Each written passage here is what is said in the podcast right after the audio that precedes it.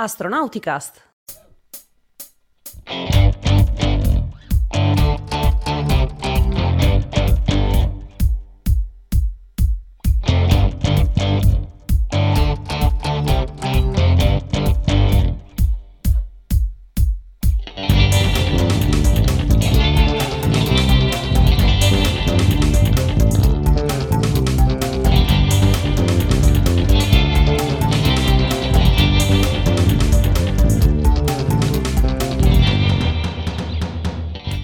Astronauticast, stagione 15, episodio 17. Oggi è il 17 febbraio 2022 e questa è la puntata di Astronauticast, il podcast dell'associazione ISA, l'associazione italiana per l'astronautica e lo spazio. Questa sera, eh, insieme a me, Veronica da Verona, abbiamo Paolo Amoroso, nonno Apollo. Da Milano vi saluta Paolo Amoroso, nonno Apollo. Questa sera siamo in configurazione Gemini. Avevamo, un, avevamo tre notizie, eh, però purtroppo una di, delle quali era il, il, le prime foto del James Webb Telesca- Space Telescope per la quale avevamo invitato il nostro esperto del web Marco Bruno, ma purtroppo ha avuto un impegno improvviso, ma ci sarà giovedì prossimo, quindi rimanete sintonizzati su questi canali. Le notizie invece di cui andiamo a parlare questa sera sono il primo volo del, di quest'anno del, um, dell'elicotterino Ingenuity e un accenno a questa novità eh, della settimana che è la missione Polaris di Jared Isaacman. Dunque, possiamo già cominciare direi con la prima news, quella di Paolo, cioè il volo di Ingenuity. La notizia è che Ingenuity, il, l'elicottero drone sperimentale atterrato su Marte con il rover Perseverance, ha compiuto il suo primo volo del 2022 che in assoluto è il diciannovesimo che ha eh, compiuto da, dall'atterraggio su Marte. E peraltro avvenuto proprio un anno fa, il 18 di febbraio del 2021, quindi domani dal giorno in cui registriamo questa puntata sarà passato esattamente un anno dall'atterraggio di questa missione eh, particolarmente eh, innovativa proprio per la presenza del drone, una nuova tecnologia sperimentale. Avevamo lasciato Ingenuity nell'ultimo volo eh, prima del 2022 compiuto il 15 di dicembre del 2021, che era stato il suo diciottesimo. Il diciannovesimo era stato riprogrammato per il 5 di gennaio, ma eh, gli scienziati e i tecnici della NASA si erano accorti che una tempesta di sabbia eh, stava avvolgendo la zona del cratere Jazero, dove è, è atterrato il rover Perseverance con Ingenuity. Quindi si è deciso di rimandare il volo per eh, aspettare condizioni più favorevoli, quindi per un eccesso di prudenza, anzi per prudenza sicuramente giustificata, perché c'erano eh, due fattori ambientali che avrebbero reso difficile il volo di Ingenuity in, nelle condizioni in cui si trovava la zona di atterraggio con, con la tempesta di sabbia. La prima ragione è dovuta semplicemente al fatto che la sabbia in, sospe- in sospensione nell'atmosfera oscura la luce solare e Ingenuity è un veicolo eh, alimentato ad energia eh, elettrica che proviene da pannelli, da piccoli pannelli fotovoltaici montati sul, sul veicolo.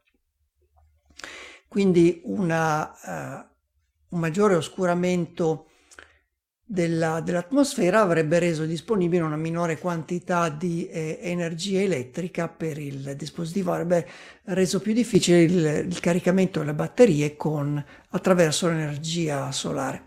E in effetti nel periodo della tempesta di sabbia eh, i sensori di Ingenuity hanno registrato una diminuzione della, della luce solare del 18%, quindi eh, avrebbe avuto un forte impatto sul su un eventuale volo. E un altro fattore ambientale è dovuto proprio alla presenza della sabbia in sospensione.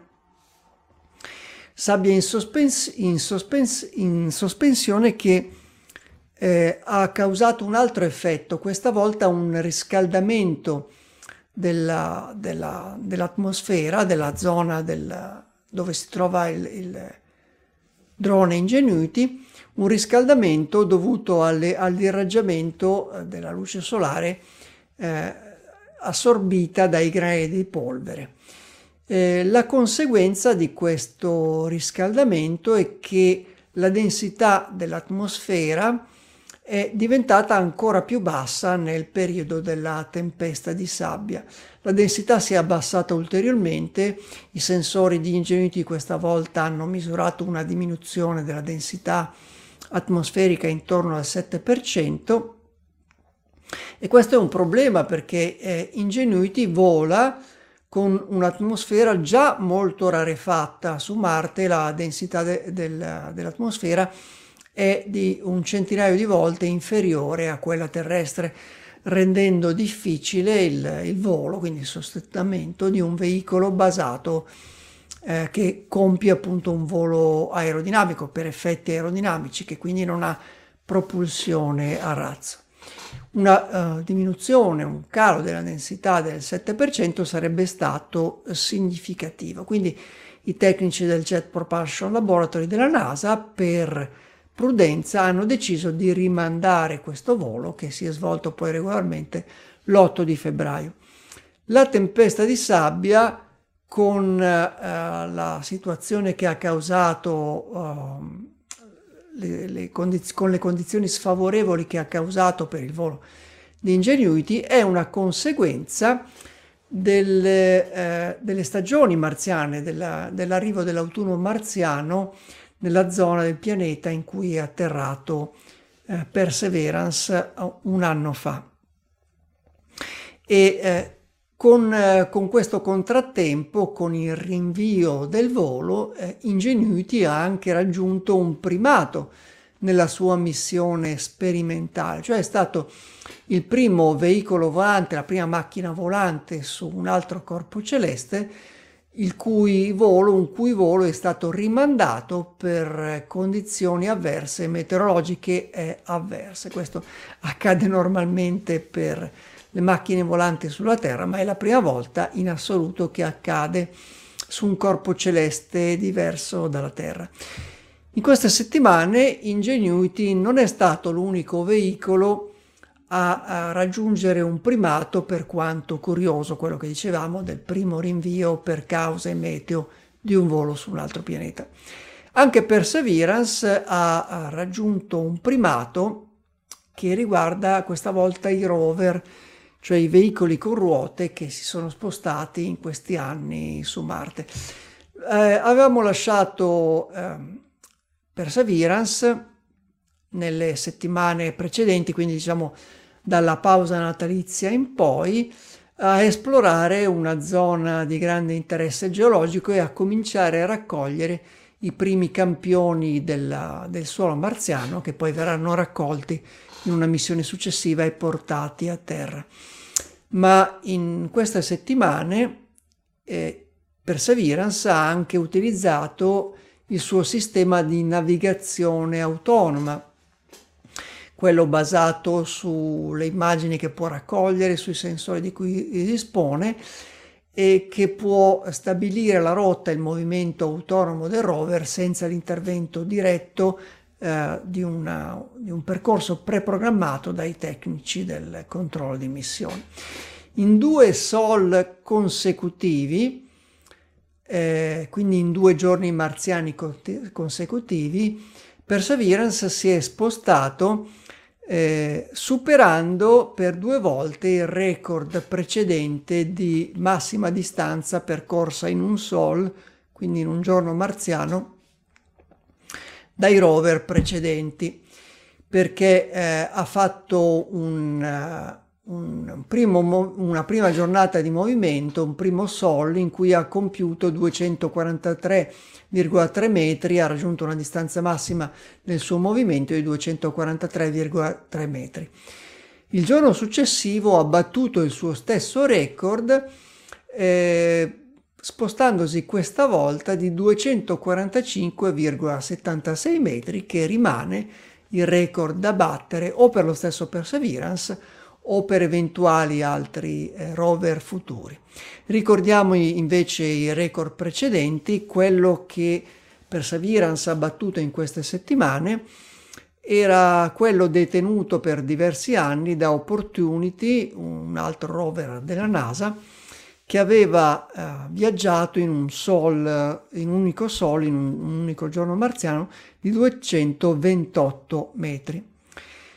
Prima di Opportunity eh, il, il, record precedente era stato, eh, cioè scusate, il record mm, precedente era stato eh, quello di, eh, Oppo, di, Curiosity, l'altro rover della NASA, che, ha, mm, che aveva viaggiato per 228 metri.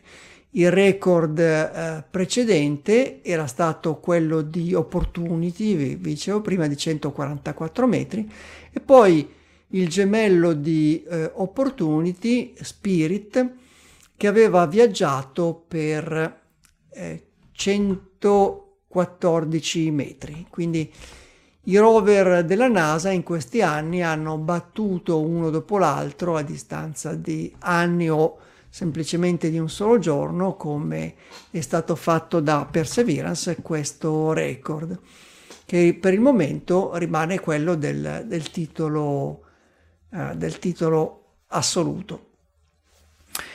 Lo spazio è aperto ai prossimi sfidanti che vorranno battere questo record di distanza massima. Vedremo cosa ci aspetterà il futuro, ma continueranno anche i voli di Ingenuity. Eh, il diciannovesimo è stato quello dell'8 febbraio, vedremo cosa ci riserveranno i prossimi. Quello dell'8 febbraio, tra l'altro, eh, Ingenuity ha volato per quasi esattamente 100 secondi, per quasi un minuto e 40 secondi, si è mantenuto in volo per 99,98 secondi e ha percorso una distanza di 62 metri.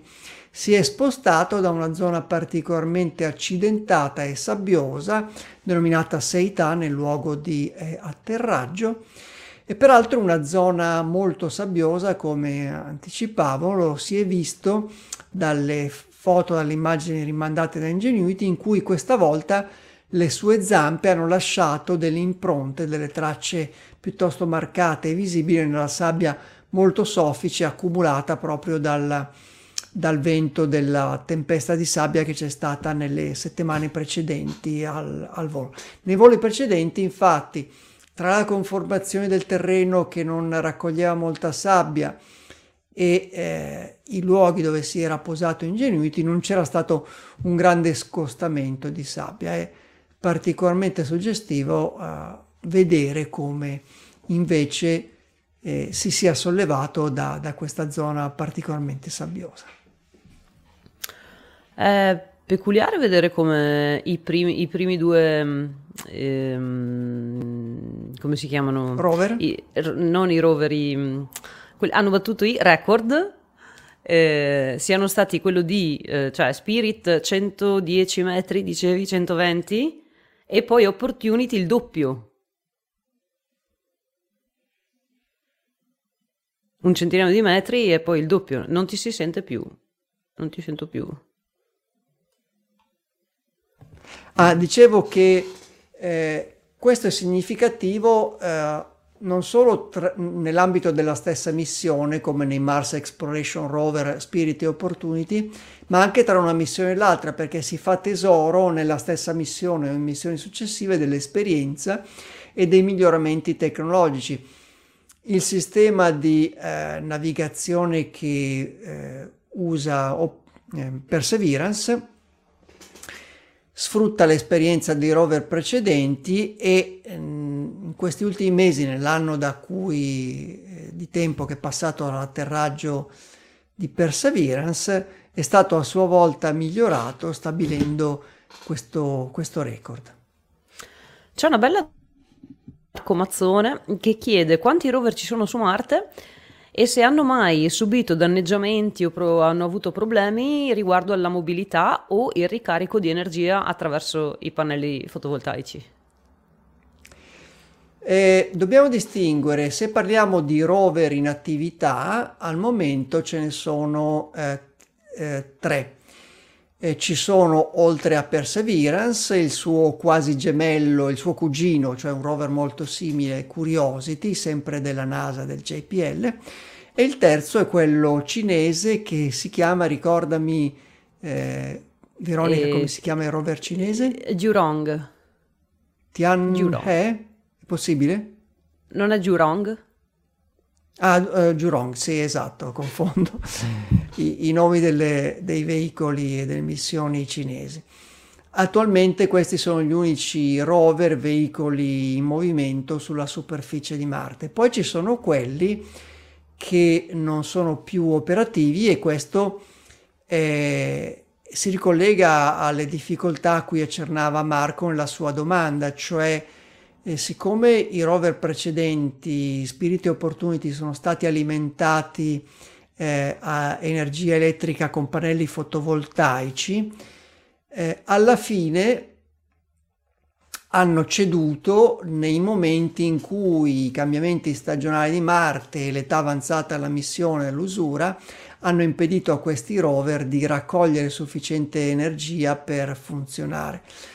Opportunity era, um, era eh, sia Spirit che Opportunity hanno fatto questa, questa fine dopo oh, inverni particolarmente duri e in almeno un caso uno dei rover è rimasto anche insabbiato e eh, la poca energia sufficiente non era stata eh, abbastanza per muoverlo, per far funzionare i motori delle ruote, muoverlo e spostarlo e, e spostarlo in una posizione più favorevole alla, alla, raccolta di luce solare nella zona in cui si trovava. Quindi sì, eh, ci sono dei problemi in questi veicoli alimentati a, con pannelli fotovoltaici quando le condizioni di illuminazione scendono sotto, a, al di sotto di certe condizioni minime per garantire un funzionamento a, a questi veicoli.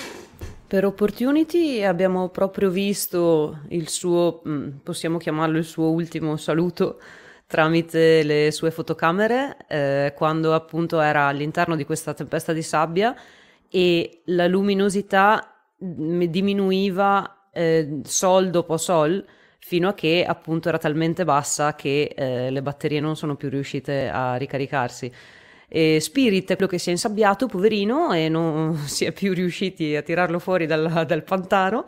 E invece Sojourner, um, com'è stato che non, non, abbiamo più sentito parlare Nel di? Nel caso di Sojourner, eh, non ci sono indicazioni certe su che fine abbia fatto, ma eh, Probabilmente la, la, la, sonda che ha ceduto prima è stato il lander eh, Pathfinder, e da cui poi era sceso il, il piccolo rover Sojourner che aveva cominciato a muoversi a pochi metri di distanza. Probabilmente quando ha smesso di funzionare il lander Pathfinder, Sojourner era ancora attivo ed era programmato per continuare a girare intorno al lander nella speranza di eh, ristabilire il contatto radio, ma probabilmente questo non è mai avuto e, che, e eh, la fine che ha fatto è, è stata anche quella o per eh, la, il mancato funzionamento, la, la, la mancata raccolta a sufficienza di energia solare oppure il giro a vuoto finito per quando è finita l'energia elettrica nel tentativo di ri- ristabilire la connessione con il lander, quindi le, il veicolo madre. Oh, quindi la dipartita del Sojourner è un mistero. Sì, in gran parte sì. Ci sono delle e... ipotesi, ma ancora non informazioni certe. Questi rover, quindi siamo a uh, Sojourner, Spirit, Opportunity, Curiosity, Perseverance e sì. eh, Jurong, siamo a 6.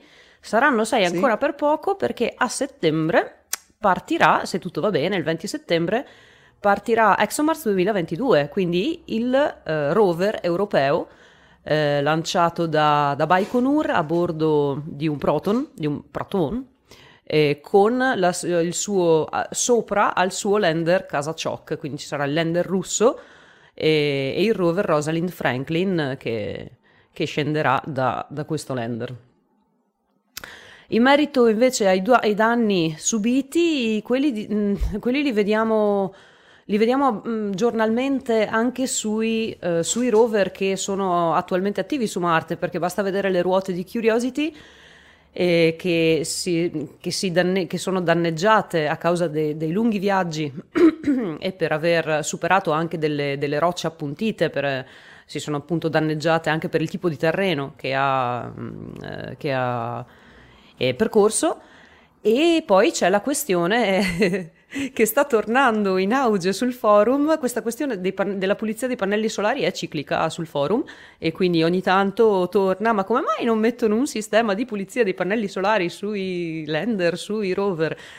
E, ehm, per, per, chiudere, eh, hanno studiato, stanno studiando diversi sistemi per la pulizia dei pannelli mh, solari e solo che per il tipo di missione e per la durata originaria delle missioni dei lander e dei rover che vogliono mandare su Marte, di solito la durata eh, con cui partono questi rover si dice ma dura un anno. Noi se il rover conclude la missione di un anno, noi siamo contenti così. Se dura oltre un anno, tipo Opportunity che ha durato quanto? 11 anni? Doveva durare due mesi, doveva durare pochissimo, sì, è durato sì. 11 anni e è tutto di guadagnato.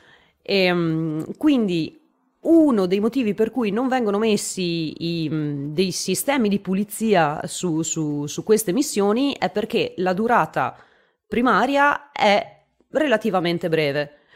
E in più aggiungere sistemi, com, complica- aggiungere complicazioni a questi eh, robot che devono... E peso. Come, Peso, esatto, e complicazioni e perché se si, se si, aggancia qualcosa, se non si apre, se è un problema in più. quando la missione primaria de- de- di questi robot è fare scienza. Certo, tutti vorremmo che durassero molto di più per fare molta più scienza, gli scienziati sono i primi a volerlo, però hanno già studiato diverse soluzioni che al momento non sono eh, applicabili. E il rover cinese Jurong, se non ricordo male, UA, eh, un, è costituito da un materiale che dovrebbe fare in modo che la polvere scivoli via un po' più facilmente e ha anche un sistema per cui può sbattere leggermente i pannelli solari per far eh, scivolare un po' la polvere. Solo che ehm, no, ha, ha, delle difficoltà a comunicare con terra perché lui di solito comunica con la sua sonda che è ok, non mi viene il nome del, dell'orbiter, eh, che al momento è in un, ehm, in un, punto di Marte che mh, mm, non vede il rover. Ah, stato, sono stati provati degli esperimenti con una sonda dell'ESA, Mars Express se non ricordo male, un orbiter sempre, per fare comunicare i due robot, quindi la sonda e il um, rover, per poi mandare i dati a terra, ma il sistema di comunicazione è leggermente diverso. Le frequenze possono essere ehm, accoppiate, diciamo, cioè possono mm, comunicare sulla stessa frequenza, ma il tipo di, di comunicazione, cioè il, l'orbiter non capisce eh, ciò che dice il rover. È un po', un, un, po complica- un po' più complicata di così la questione, però fondamentalmente non si riesce ad avere dati eh, al momento di Jurong da terra, almeno eh, queste sono le ultime notizie che so, quindi non sappiamo, anche io avrei voluto qualche informazione in più su questo sistema eh, all'avanguardia, o perlomeno che nessuno aveva mai provato prima, di pulizia dei, del, del, dei pannelli, e però per adesso ecco, non abbiamo grosse informazioni dal rover cinese.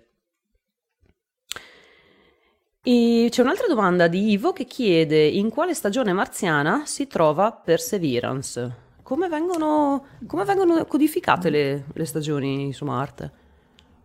Marte ha un asse di rotazione con un'inclinazione simile a quello dell'asse terrestre, quindi ha dei fenomeni, dei cambiamenti stagionali, eh, ha dei cambiamenti stagionali nell'illuminazione solare simili a quelli della Terra, solo che siccome l'anno marziano dura il, il doppio circa dell'anno terrestre, durano circa il doppio e, e anche hanno una durata piuttosto diversa tra loro, mentre le stagioni della Terra durano quasi esattamente lo, lo stesso, eh, quasi eh, circa tre mesi ciascuna perché l'orbita terrestre è quasi esattamente circolare, l'orbita di Marte invece è più ellittica e quindi in alcuni tratti della sua orbita si muove più rapidamente intorno al Sole e le stagioni, quindi le condizioni di illuminazione stagionale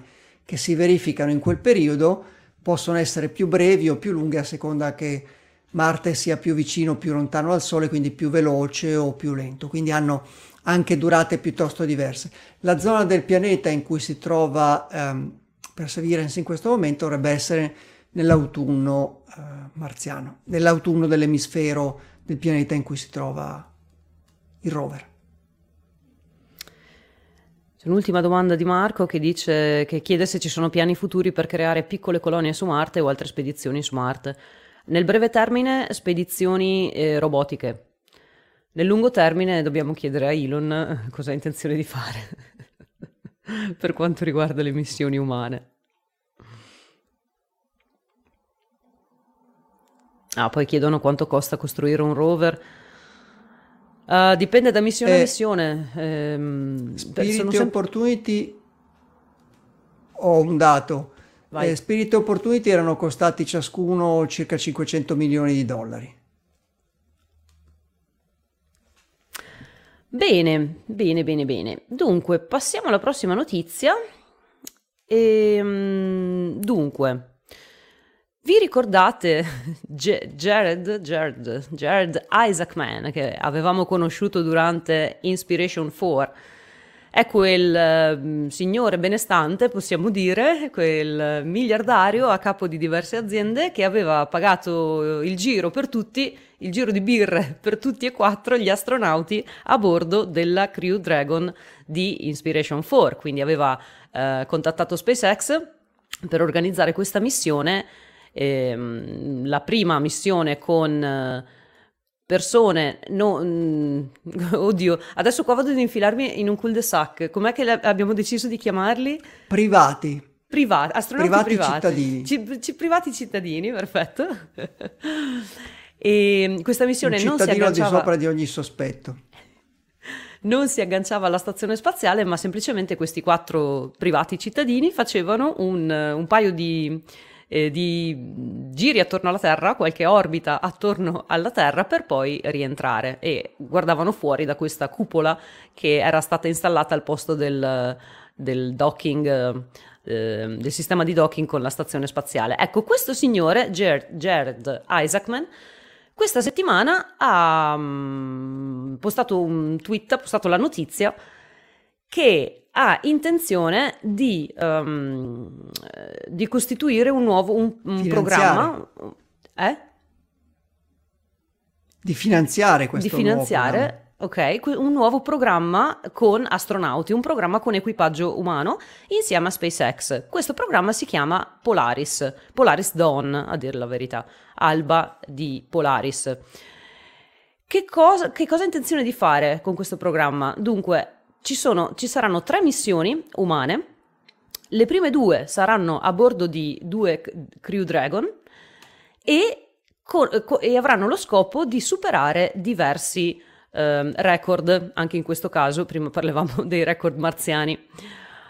I record che vuole superare eh, sono mm, fare ad esempio la prima attività extraveicolare completamente commerciale, quindi eh, non con astronauti eh, di NASA, e ehm, essere la missione che sale più in alto, quindi la missione in orbita terrestre più alta rispetto a tutte le altre missioni umane, tranne quelle Apollo.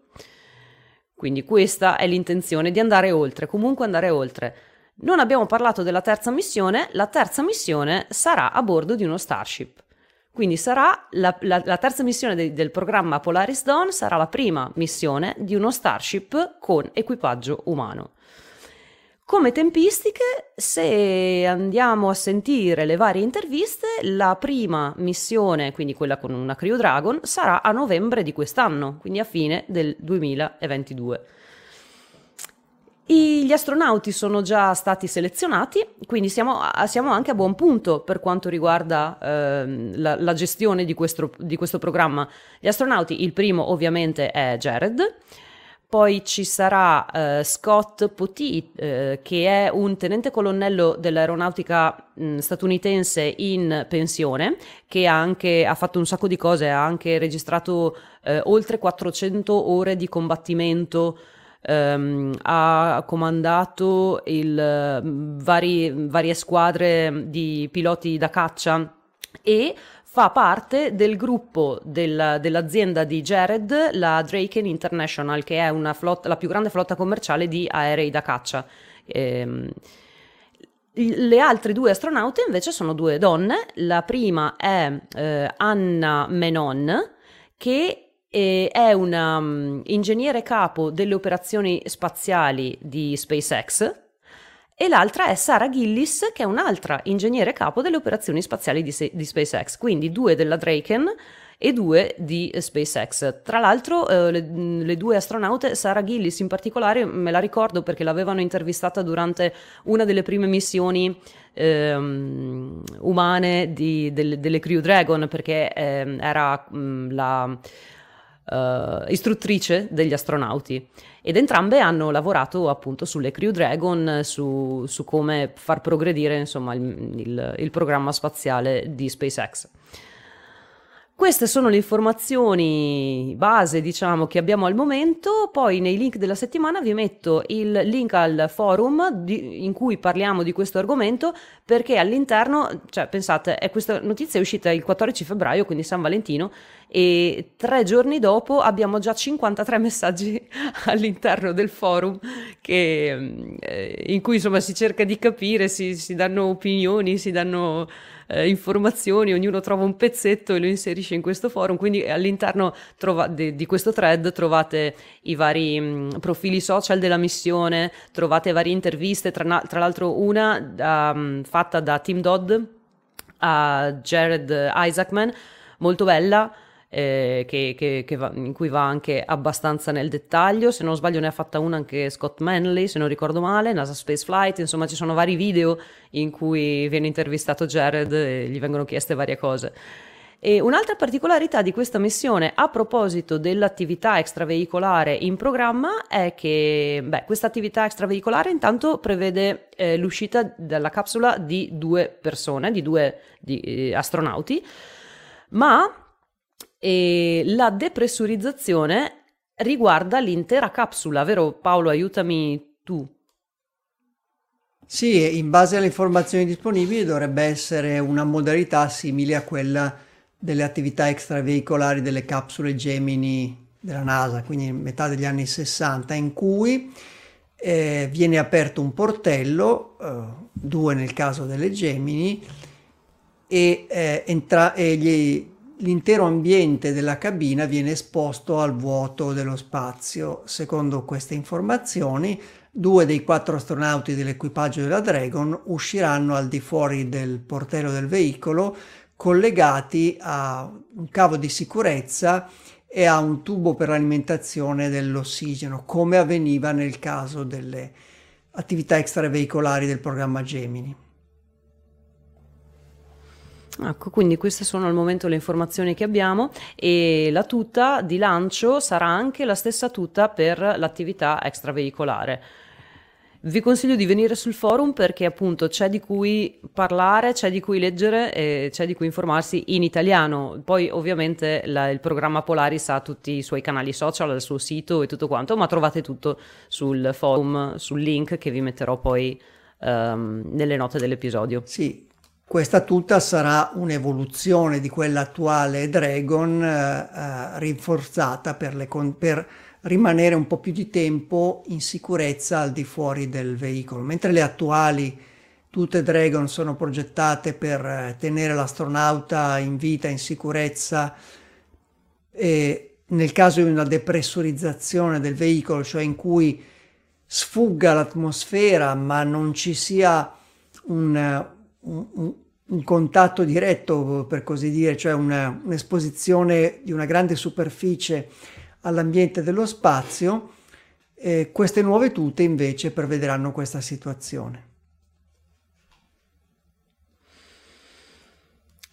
Bene, siamo giunti a metà episodio e quindi io passerei a ringraziare tutti gli articolisti che ci danno una mano nel raccogliere le informazioni e inserirle e rivisitarle in lingua italiana sul nostro portale www.astronautinews.it dal quale noi, noi poi andiamo a pescare, non sempre, ma di solito andiamo a pescare le notizie ehm, di cui parlare sul, sul pod, nel podcast, insomma nelle puntate e eh, ad esempio la, la, notizia di cui ha parlato prima Paolo, quella di Ingenuity, eh, eh, la trovate su Astronauti News, è un articolo di Marco Carrara.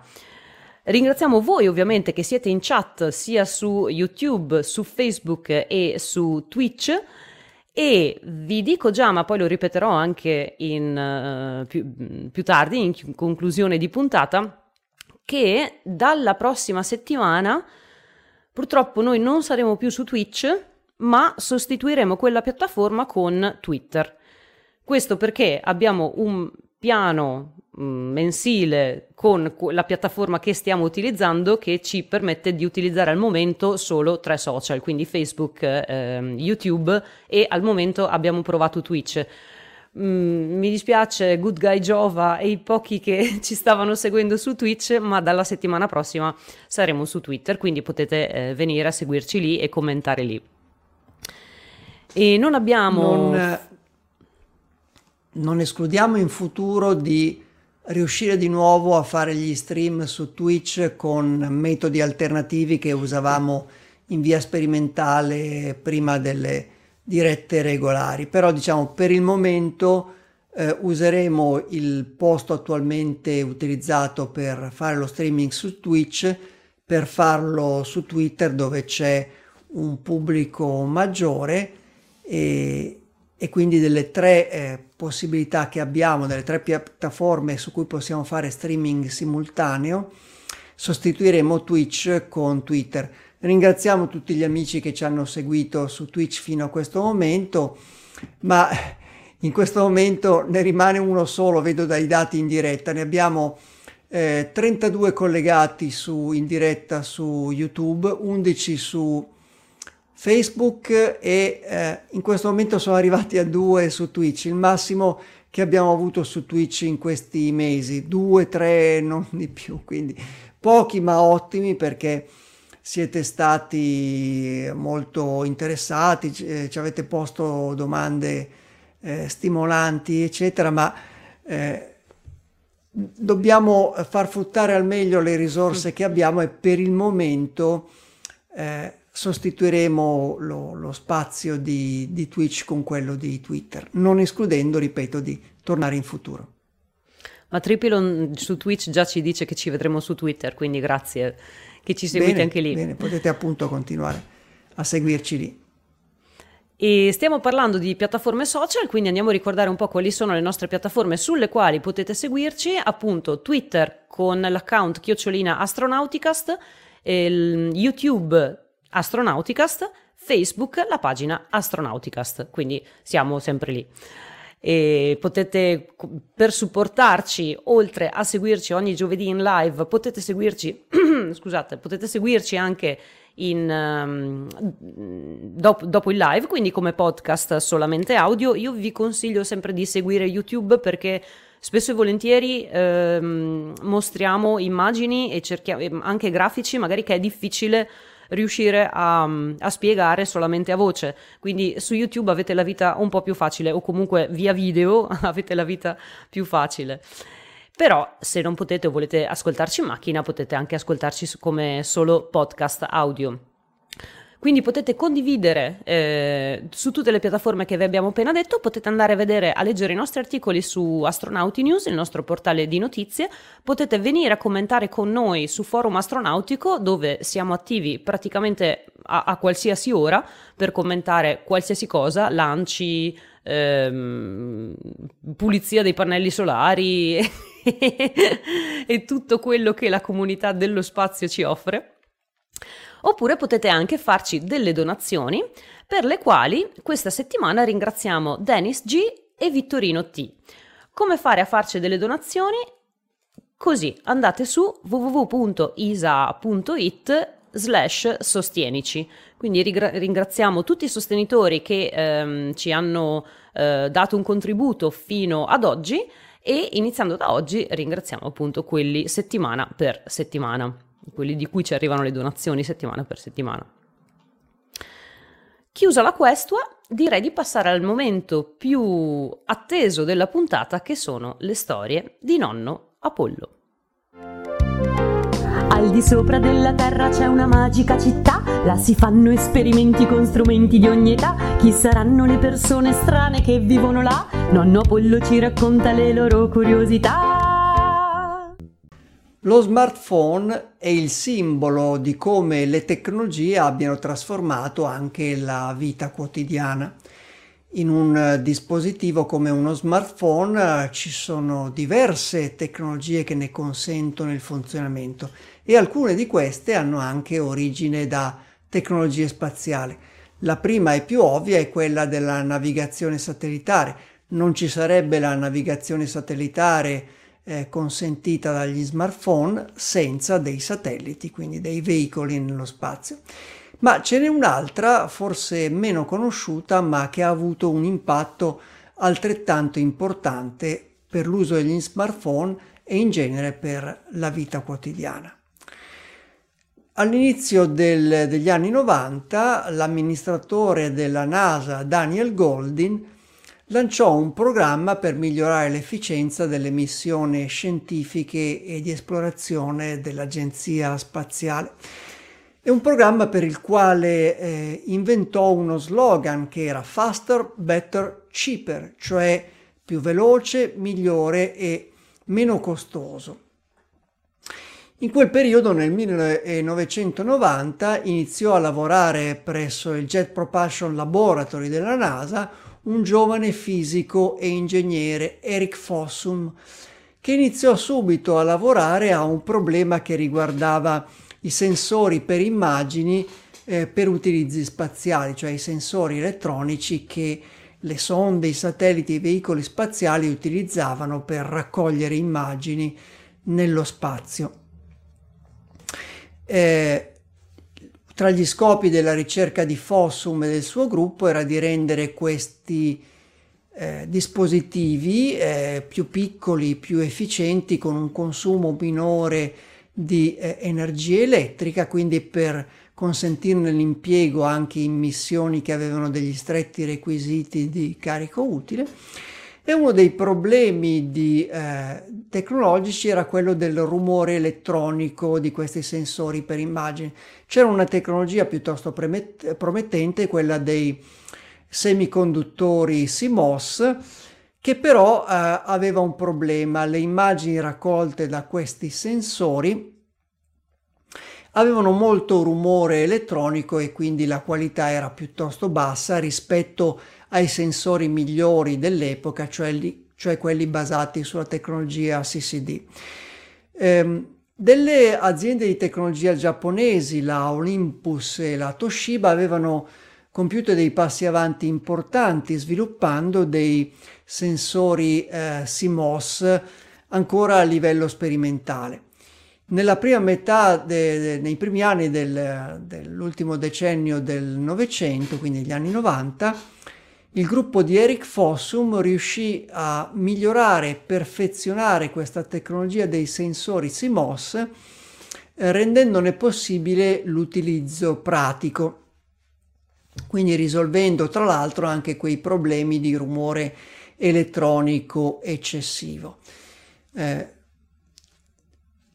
Eric Fossum continuò questo suo lavoro eh, per buona parte del decennio, quindi tra la fine degli anni 90 e l'inizio degli anni 2000, riuscendo a perfezionare ulteriormente questa sua invenzione, questo suo sviluppo ulteriore della tecnologia dei sensori CMOS, riuscendo non solo a uguagliare la qualità e l'efficienza dei sensori CCD, ma anche a superarla anche all'inizio degli anni 2000. Il contributo, il lavoro di Fossum fu importante perché eh, ci furono anche le prime applicazioni commerciali dei suoi sensori per immagini in tecnologia CMOS perché tra le, le, iniziative volute dall'amministratore della NASA uh, Golding ci fu anche quella di trasferire eh, eh, questo know-how tecnologico dal settore spaziale, quindi dal settore della ricerca avanzata per usi spaziali, anche ai settori commerciali, quindi dei trasferimenti tecnologici, degli spin-off che potessero beneficiare anche le attività commerciali eh, per usi terrestri, non soltanto per impieghi avanzati nello spazio. Questi sensori SIMOS quindi vennero impiegati poi qualche anno dopo anche negli, negli smartphone e costituiscono ancora oggi la base del, dei sensori utilizzati nelle fotocamere degli smartphone, nei tablet, in tutti i dispositivi mobili che utilizziamo. Quindi la prossima volta che vi scattate un selfie con il vostro smartphone, ricordate che questi sensori hanno avuto origine con le ricerche, i perfezionamenti e le idee di Eric Fossum della NASA. Anche per questo episodio è tutto e l'appuntamento alla prossima storia di Nonno Apollo. Grazie Eric Fossum. Che cosa abbiamo dopo? Abbiamo il link della settimana in cui in realtà ne abbiamo solamente uno, cioè il mio link a Forum Astronautico nella sezione di Polaris Dawn. Vi ho messo questo anziché il, um, il sito ufficiale o i vari canali social ufficiali di Polaris, proprio perché come dicevo prima um, eh, raccogliamo tutto raccogliamo tutto, sia i commenti che tutte le informazioni disponibili, quindi all'interno di questo, di questo link eh, potete trovare tutto quello di cui avete bisogno mano a mano che le informazioni arrivano, quindi sarete super aggiornati. E vi consiglio di andare a leggerlo già da questi giorni perché appunto se in tre giorni ha fatto 50 post, figuriamoci in una settimana, quindi andate a tenerlo sotto controllo. Invece è il momento di passare adesso alla nostra astronautica agenda, cioè andiamo a vedere quali sono gli eventi della settimana fino a giovedì prossimo, perché per noi le settimane iniziano con il podcast, quindi il giovedì, e finiscono il giovedì con il podcast. Vediamo già che cosa c'è domani. Domani c'è già un evento alle 21.30, quindi domani venerdì 18 febbraio alle 21.30, sul canale dell'associazione eh, degli astrofili bolognesi, il canale YouTube dell'associazione astrofili bolognesi, ci sarà la presentazione dell'autobiografia di John Young tradotta in italiano, perché è anche notizia di questa settimana che è uscita eh, la biografia del, dell'astronauta John Young in lingua italiana. Quindi domani potrete andare a vedere che, di che cosa si tratta sul link che trovate nell'Astronautica Agenda. Il link all'Astronautica Agenda invece li trovate ogni lunedì su Twitter e su Facebook, li postiamo puntualmente. E potete eh, scaricarvela e scaricarvela. È un calendar di, di Google Calendar fondamentalmente, quindi potete aggiungerlo al vostro calendario. Passiamo poi a sabato 19 in cui la sera alle 18.40 ci sarà il lancio eh, di un Antares 230, 230 più con il cargo Cygnus NG17. È un lancio che avverrà da, da Wallops come, per, eh, come normale per gli Antares e eh, andrà ad agganciarsi alla stazione spaziale qualche giorno dopo, ma intanto facciamo un passo alla volta, giorno per giorno. Quindi sabato 19 il lancio della Cygnus. Domenica 20 dalle 6.10 ora italiana di mattina alle 13 per gli amici radioamatori, ma in realtà anche per chi non è radioamatore se sa come fare, ci sarà una sessione SSTV dalla stazione spaziale, ma sarà una sessione Parti- diversa, diversa rispetto al solito. Di solito avevamo, um, avevamo, la ricezione di queste immagini, appunto in SSTV, eh, dalla stazione spaziale in modalità P120, che significava che una, la ricezione di un'immagine durava eh, due minuti e poi avevamo due minuti di bianco fra un'immagine e l'altra. Questa volta invece la modulazione sarà la MSK. I tempi di download delle immagini sono di 100 secondi e poi ci sarà una pausa di 80 secondi. Per poter ricevere queste immagini c'è, un, c'è lì nell'Astronautica Agenda a questo evento trovate nelle note il link al software da, da potervi eh, scaricare. Comunque lo trovate sul sito del LAMSAT, del AMSAT apostrofo. E um, cosa succede? Succede che ci sono cinque passaggi sopra l'Europa, il primo sopra l'Italia indicativamente alle 6 e un quarto, andate um, a leggervi, andate a vedere i passaggi eh, sopra la vostra zona su Heavens Above, poi ce ne sarà uno 10 minuti prima delle 8, uno attorno alle 9 e mezza, uno alle 11 e uno a mezzogiorno, un quarto all'una praticamente. Quindi questa sessione va a coprire tut, tutti questi cinque passaggi.